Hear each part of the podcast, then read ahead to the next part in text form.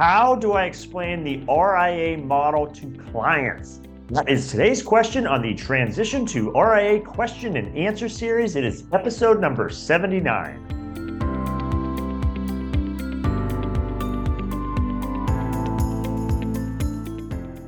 Hi, I'm Brad Wales with Transition to RIA, where I help you understand everything there is to know about why and how to transition to the RIA model. Uh, if you're not already there, if you head on over to transitiontoria.com, uh, you can find all the resources I make available. Uh, this entire series is in video format, podcast format. I have articles, I have white papers, all kinds of things to help you better understand the RIA model and what it would mean for your practice. Again, transition to RIA.com. Okay, on today's episode, we're going to be talking about how to explain the RA model to clients. So, where I get asked a lot about this is if uh, an advisor is talking to me, is looking at saying, "Hey, maybe maybe it does make sense for me to transition my practice to the RA model," and and and of course, there's a whole process I go through with them of understanding how it works and and why it might be a fit for their practice. But the the question is, okay, even if it's a fit for the advisor, you know, obviously you you also want it to be a fit for the client, which we're going to talk about in today's episode. But just as important, how do you articulate or how do you explain to the client why it is you've made this move from where you are now to this new RIA model, knowing the client probably doesn't even know what an RIA is to begin with. So that's what we're going to talk about in today's episode is again, how to explain this to clients if you're both making that transition. So you're explaining it for the first time, or once if you're already an RIA and you're talking to prospective clients, a, a potential way to describe the uh, the arrangement as well for them. So it's it, it works in both cases. Uh, and and the key here, right, is you can't use jargon that your client's not going to understand. So just as you're probably careful to not use too much investment jargon when you're trying to explain your your uh, your investment suggestions to the client, right? We have to be careful because as an industry, we have all kinds of jargon to describe the structure of an advisor's practice as well. So we have broker dealers, registered investment advisors, registered representatives, investment advisor representatives, all kinds of kind of mumbo jumbo that while we understand because we're in the industry, clients typically will not know what most or, or all of that is. So the key is okay, how can you explain it? Using the least amount of jargon possible uh, in, in a way, again, that they will they will appreciate. And so a thing I like doing is whenever I'm talking to advisors that have already transitioned into the RA model, um, and to the degree it hasn't been so long that they maybe forget exactly how they explained it during that transition, I like to ask, hey, how did you explain it to your clients? Because then I can share that knowledge uh, with the advisors that I'm talking to and, and to be able to make an episode like this. So uh, I was recently talking to an advisor, and he gave me, and I asked him this. He was about two years uh, kind of over the jump and, and had become his own RA. Uh, and he gave one of the better answers I've I've heard of it, or the most articulate way of saying it. So I wanted to one make an episode to, to talk about this topic, share this specific verbiage, and then I also have some other examples I want to give you uh, of, of things that you can point out to clients of why it's in their best interest as well that you are making this move to the RIA model. So there's one particular advisor, and I have it in my notes here because I want to make sure I say it verbatim because I thought it was so good. I, I wrote it down immediately when he said it. So his answer to that, when I said, Hey, how, how did you explain this to your clients? He said, uh, to provide truly unconflicted advice required separating the function of custody from who is given the advice. So basically, what what he was saying is, hey, as long as I am at his prior situation, you know, at a, he wouldn't use the term wirehouse firm, but but effectively that's what he was that's what he was describing because that's where he came from. The challenge was he was given advice, his firm was making revenue off of him for giving that advice and the payout, and the firm because they're self clearing makes revenue uh, as being the, the essentially the custodian on the assets as an aside, if you haven't seen it, I've done an entire episode on how a custodian generates revenue if you want to dive deeper into that topic.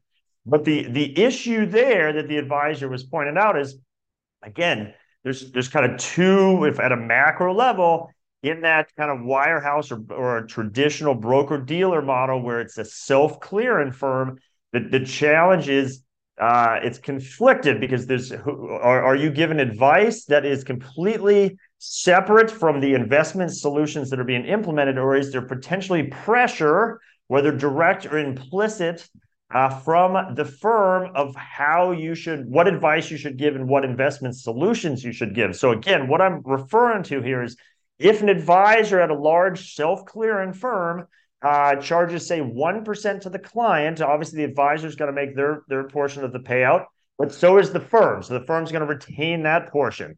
However, the firm is also, because if it's self clearing, essentially it's acting as their own custodian, is uh, generating revenue based on what investment solutions are used. So whether it might be the type of uh, third party money management, or it might be how cash is invested, or, or, or different ways that a custodian generates revenue, that they could again directly either by limiting choice that the advisor of what the advisor can use or implicit by by essentially pointing out that we oh we want to use these mutual funds more than more than others. And it turns out when the firm maybe somehow makes more revenue from that and some sort of revenue share uh, back from the mutual fund company. And so there's this uh, that self-clearing firm is making revenue from that side as well. So even if an advisor wants to be as ethical as possible in that situation Again, there's still this either direct or implicit uh, pressure from the firm, either because they've excluded certain investment solutions or limited it to that matter,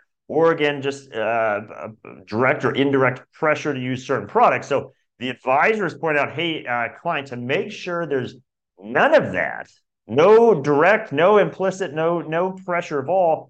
I needed to, I felt I needed to completely essentially extract myself from that. So I have now my own RA. I give you advice. I charge the same, you know, 1%. And, and yes, we are using a custodian, but I do not have any affiliation at all with that custodian. And yes, a custodian will still generate revenue, but because they have no, the custodian has no control over that advisor and the advice they give, uh, or or try to uh, it would it would be inappropriate for a custodian to try to suggest what investment solutions should be used. So, so by separating those two, he can truly give unconflicted advice. And again, I thought that was a very articulate way to explain it to clients. Obviously, I've kind of uh, uh, furthered the, the the definition, but but again, I'll say it again just because I think it's uh, so helpful. He said to provide truly unconflicted advice required separating the function of custody from who is given the advice. And so I, th- I think that was uh, again, very, very well articulated. It, it, does still require you perhaps explain an RIA, and, and that's what your new kind of structure is. It does require that you explain what a custodian is. But, but again, you would you would have to be doing that under any circumstances or however you're describing the practice. So hey, at least we're gonna we're gonna cover those two definitions, but then explain exactly why that's important and why it's important to separate the two. So uh, food for thought on that. I thought that was very helpful. Uh, but I also wanted to share a couple other examples here on this episode of, of the advantages for the client to follow you into the RA model and, and to be able for you to be able to articulate those and explain those. Uh, now, the remaining ones, I don't have them. They're not as, as, as nice of a sound bite as the one I just described. Uh, perhaps you can, can massage it and come up with a good way to say it. Uh, but I did want to go down just a, a, list of additional things here that you can be using to, to explain it to clients. Uh, and at the same time, I would tell you, I'm going to dive into these. I'm going to give you more examples, but don't uh, overthink this. If you are going to make a move into the RA model, and I've seen this, and there's oh, there's concern uh, naturally. Oh, hey, are my my client's going to follow me, and, and and that's a whole conversation to itself. And and the thought is, oh, I, I I need to almost give them a sales pitch of why this is better. And and the reality is, most clients don't really care too much about some of these details or, or, or whatnot they want to work with you. They've built that trusted relationship with you. So if you're going from here to here, oftentimes the clients will just, sure, yeah, whatever, send me the paperwork and, and we'll, we'll take care of whatever you need. Um, some maybe want a little bit more of an explanation or just to understand it better. You don't have to overdo it. You don't have to give an eight point bulleted explanation of why you're doing it. One, because it could just confuse clients. Two, oftentimes they don't care. They, they just want to continue to work with you. And three, you don't want to give them some impression that that that they should be uh, thinking twice about, wow, should I do this? Why why is he or she giving me some eight point explanation when it's entirely unnecessary? So please use what I'm about to explain for the good, but don't overdo it. Don't don't uh, oversell something that that quite frankly doesn't need any selling at all. It's just you explaining your next path, and and if you have good relationships with your clients, they're going to want to follow you regardless. So, with that kind of disclaimer, just a couple extra thoughts here. So. Uh, at a broader level, in that RIA model, you typically always have access to a much broader set of investment solutions and services you can offer your clients than if you're at a more traditional uh, wirehouse firm, brokerage firm, whatever we want to call it. Uh, typically, that RIA model has a much broader access to solutions. So, examples of what I'm talking about with that uh, the first is uh, additional mutual funds or ETFs availability. A, a typical, we'll just pick on wirehouses uh, in, in this episode, be, so I don't have to keep repeating all the different iterations. So a wirehouse, uh, just like any broker dealer arrangement, uh, can limit what uh, mutual funds or ETFs are available on their platform. Sometimes blatantly, without much, um, I think, legitimate explanation. I know of one large firm that won't allow Vanguard mutual funds, and, and whether you're a Vanguard uh, fan or not. I think you can at least accept that's a pretty mainstream product and they don't allow it and they come up with some word salad explanation for why they don't allow it. But the reality is because they're not getting revenue share back from Vanguard. So they, they don't want their advisors to use it, which again, it goes right back to my original explanation of this, of that conflicted advice of your the custodian, the self-clearing firm limited a mainstream fund family out there for for uh, revenue reasons. So absolutely creates a conflict. Um, but in the in the RA space, they because again it's it's separated. The custodian has no incentive to limit uh, what's available. If anything, they want to they want to provide the the widest range of uh, solutions because their their custodian competitors are doing it. So they have to make that available. So it's not to say every last mutual fund and every last ETF is available on a custodian because there's some logistics involved with it. Uh, but the reality is that generally always is a broader set of mutual funds and ETFs available in that RA custodian relationship than there is in that typical, uh, again, wirehouse arrangement. Uh, another example that is access to alternative investments. So while yes, the large wirehouse firms have built out pretty robust alternative investment uh, offerings of say, hey, here's all the here's all the products or the investment solutions we make available to advisors, and we think these are great. The reality is they still limit that down from the broad universe of what's actually available out there because in, in part for maybe revenue purposes, some pay better than others. Uh, for supervisory reasons, because they have a responsibility to quote unquote supervise their registered reps that are at the firm. And so they say, hey, as opposed to maybe hundreds of options, we're gonna we're gonna narrow that scope down to 60, 70, 80 options, whatever the case is. So if you're in the RIA space, and there's particularly some very robust third party alternative platforms you can now access these solutions from. Uh, it's generally a much broader selection and of availability uh, in that alternative investment space in the RIA model. Um, another example on that is just uh, availability and access to lending solutions. So if you are at a large wirehouse firm and your client wants to do a non-purpose loan or a margin loan or whatever the case is, you typically only have one choice. You go to the firm and you say that like a margin loan or non-purpose loan, or other cases, what what rate can we can we get for the client? And it's basically take it or leave it. Whether you like the rate, whether the client likes the rate, you only have one option available to you if in that wirehouse arrangement. If you're in the RA model, particularly if you become multi-custodial, sidebar I've done episodes on why you might want to be multi-custodial at some point. You could potentially go to more than one custodian to try to get a margin rate or, or non-purpose loan. Uh, and then there's even some third-party solutions that you could potentially access and still use the assets as collateral uh, for lending. Again, so broader set of lending options available uh, that you could potentially access on behalf of your clients uh, than in, and then in the, the traditional wirehouse model. Um, uh, additional managed money solutions. So same thing, kind of like with alternatives. Uh, most wirehouse firms of, of the kind have gone out there and they do make uh, SMA, separately managed account managers. They have a platform and they say, hey, here's the couple dozen, whatever the case is, of, of managers that we've gone out. And of course, they, they hey, we've we've carefully curated this list and we think these are the best of the best. And, and, and there's no doubt that they highlight and identify some very good money managers But the reality is the uh, the total number of money manager solutions out there is much bigger than the curated list that they have decided on. And again, they have a supervisory responsibility, among other things, to to to supervise or advise what they're using. It's much easier for them to supervise their 10,000 plus advisors if they only let them use this smaller subset of money managers because they have to stay on top of the money managers. Whereas if they had hundreds of available, it's harder for them to do their job. So again, they limit it down. They give again some word salad explanation about how we've curated this wonderful list on behalf of the advisor. No, it's it's primarily for supervisory reasons as to why they've narrowed that down. Over in the RA space, you typically, through different mechanisms, can access the full spectrum of solutions that are out there, which is generally hundreds of solutions if you wanted it. I'm not saying you necessarily need hundreds of solutions to choose from, but just know the availability is generally much broader of, of third-party money management solutions in the RA model than, than elsewhere. Uh, and then the same thing for things like trust providers or insurance solutions.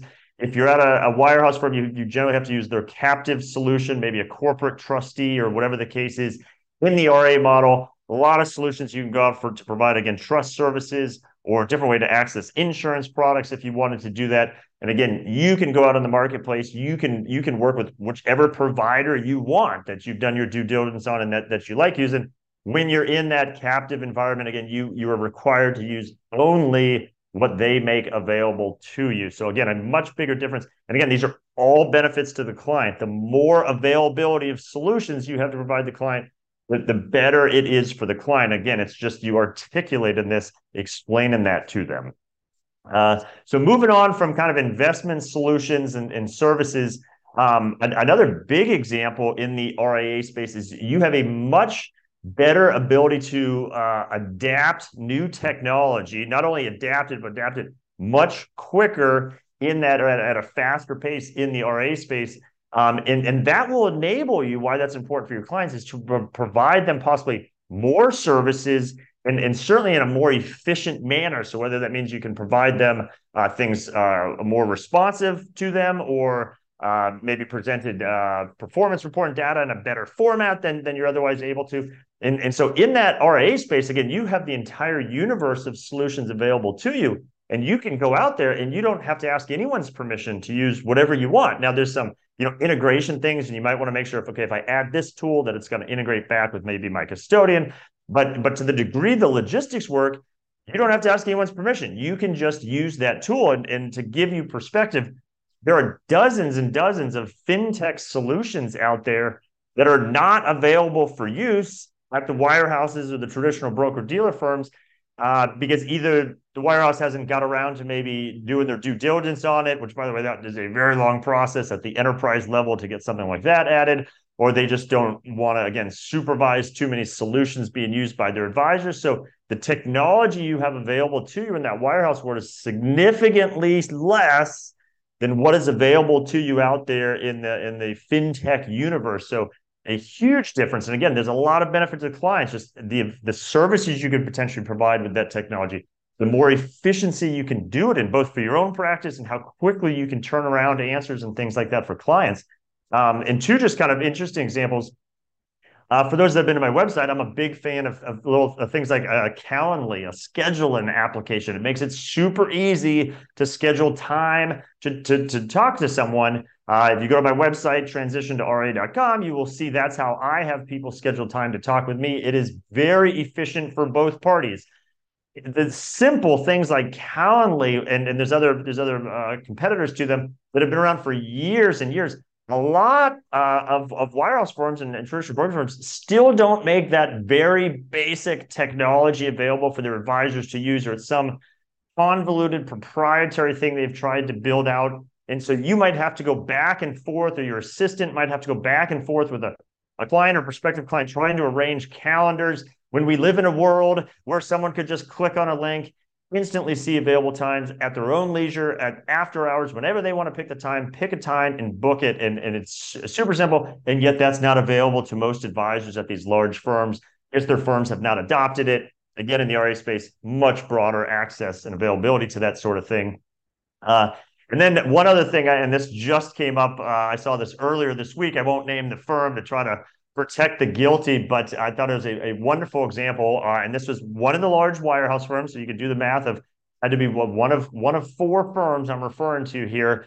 And they just rolled out with some fanfare this wonderful new tool they have to help their advisors make videos that they can share with their clients and prospective clients.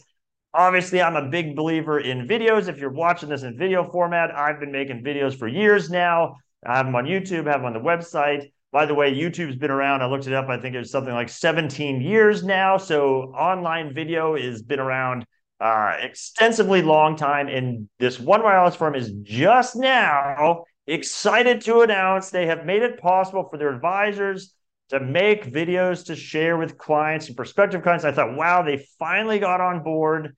You know, 17 years after YouTube came along. Uh, but by the way, I uh, jumped in the details. It's not only do they just now get around to it, it's also very limited. It's uh, I think it was something like each video can be no more than 60 seconds long. Uh, they the advisor has to choose from a pre-set list of scripts that you have to read the script.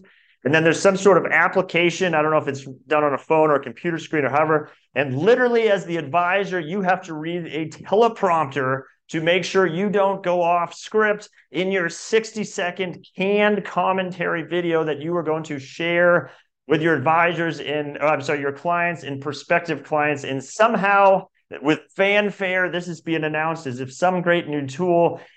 And the reality is in the RA space, forget the 60 seconds, forget the teleprompter, forget the script. You can do whatever you want. You can make videos. You can make them as long as you want, short as you want. You don't have to read from a script. You don't have to get an approved script. Uh, and so it's it's crazy. And I know I'm ranting about this, but just being a believer in videos myself, that a wirehouse advisor that's potentially has decades of experience, has been has worked with clients for decades. They know what they're talking about it's yet told if you want to make a video, it has to be no more than 60 seconds. You have to read a script from a teleprompter. And by the way, we've written a script for you. Uh, I think that's I think that's crazy. And then to attempt to announce that as if this is some wonderful new thing. Now, in their defense, as crazy it is, I think that that is a step ahead some of their other wirehouse competitors, what they allow. So that that is a step ahead, but light years away from the RA model. So again, a big difference technology between what you can offer your clients now and what you can offer in the RE space worth pointing out to them. And then a couple final, just few few things here to wrap up. Uh, oftentimes there can be uh, lesser expensive mutual fund share classes in the RA space uh, than in the traditional wirehouse broker dealer format. There's different reasons a wirehouse might limit availability of certain share classes, sometimes institutional share classes uh, because they have some conflicts that they're not really wanting to admit to, but it generates more revenue for them. Where in the RA space, you typically have access to all kinds of institutional share classes, again, from the custodian. And again, it's separated. So, yes, the custodian wants to generate revenue, but you, as the advisor, can say, hey, I, hey, I want to use the lowest cost share class possible with my client. You have you have more availability to do that in the RA space than you do in the broker dealer space. So again, a, a talking point to share with clients. Uh, and then the last the last two items are just, uh, and I've talked about this before on a different episode, is, is you have more flexibility with the fees you can charge your clients. So uh, typically in that large setting, that large wirehouse setting, you might only be able to do an AUM fee, maybe some sort of flat planning fee. In the RA space, you have tremendous flexibility. You can do an AUM fee, you can do an hourly fee, you can do a flat fee, retainer, subscription, whatever you want to do. And yes, there's some disclosures on the ADV and some logistics, but if it's available, uh, uh, one of those options and it's a good fit for you and the client and the service offering you're going to provide that client, you absolutely can do it. Uh, whereas at a typical wirehouse type firm, you're generally much more limited. So again, a talking point with clients hey, by making this move, I now have the ability to more customize my fee schedule of how I can work with you. Again, to the degree you want to have that conversation, it is available to you. Uh, and then the final thing is just to, and this is not an exhaustive list, but again, these are just a, a number of items. Is hey, by making this move to the RA model, I can now expand my service offerings. So, what I mean by that, and, and by the way, not all advisors might even want to do this, but the availability is there to say, hey, I am going to now be able to offer maybe insurance services, you know, the broader a broader availability. Uh, maybe you can do tax plan, and that's a big one. Whether it's a CPA and they want to actually provide specific tax advice, you can do that as an RA, or maybe even want to work on being a, a mortgage broker as part of your service offering. It's all possible to do within the confines of kind of a structure around the RA. Typically, in that broker dealer world, you're much more limited in what you can do in that regard. Uh, so I hope this has been helpful. Again, this is just an example of talking points you can explain your client of why you have made the move to the RA model and why and they don't necessarily care why it's better for you as the advisor because again they just want your services and, and, and the, the value you provide but you want to be able to articulate why it's better for the client as well so uh, you, you could think through all the different items I've listed here, whether you want to use that original nice kind of soundbite or you want to kind of wordsmith some of these other items into a soundbite. Again, don't overthink it. Don't think you have to give this eight bulleted list that I've I've now given on this episode. The reason I've done all this is to help you kind of pick and choose maybe the topics you think are most important. Uh, but the, but the value and the, the there is value in the client being with you under an RA relationship versus that traditional firm. It's your job to articulate it to the client so they understand why you're doing this and how it benefits them. Uh, so with that, like I said, my name is Brad Wales with Transition to RIA. Uh, this is the kind of conversation I have with advisors all day long. Uh, I love asking this question about, hey, how did you explain it to clients? I'll keep asking the question. Uh, and like I said, I want to make an episode to kind of pass along some of some of the, the, the feedback I've heard, and, and, maybe I'll eventually do another episode if I hear more interesting sound bites to share with you. Um, but it is it's very important to, to consider. that uh, I talk the majority of these episodes are talking about how moving to the RA model benefits you as the advisor. It's equally important to talk about how it benefits the client as well and how you will articulate to the to articulate those benefits to the client. So with that, I hope you found value in today's episode uh, of, of supplying all these points. Uh, and if you want to learn more, again, head to transition2ria.com uh, you can find, again, the whole series in video format, podcast format, of articles, white papers. Uh, and the simplest thing to do, the, the easiest thing to do is at the top of every page is a contact link. If you click on that, you can instantly and easily schedule time to have a one on one conversation uh, with me to talk about today's episode, talk about how the RA model would benefit you as the advisor or benefit your clients or if there's anything else RIA related you would like to discuss, I'm happy to have that conversation with you. Again, head to transition2ria.com. And with that, I hope you found value in today's episode, and I'll see you on the next one.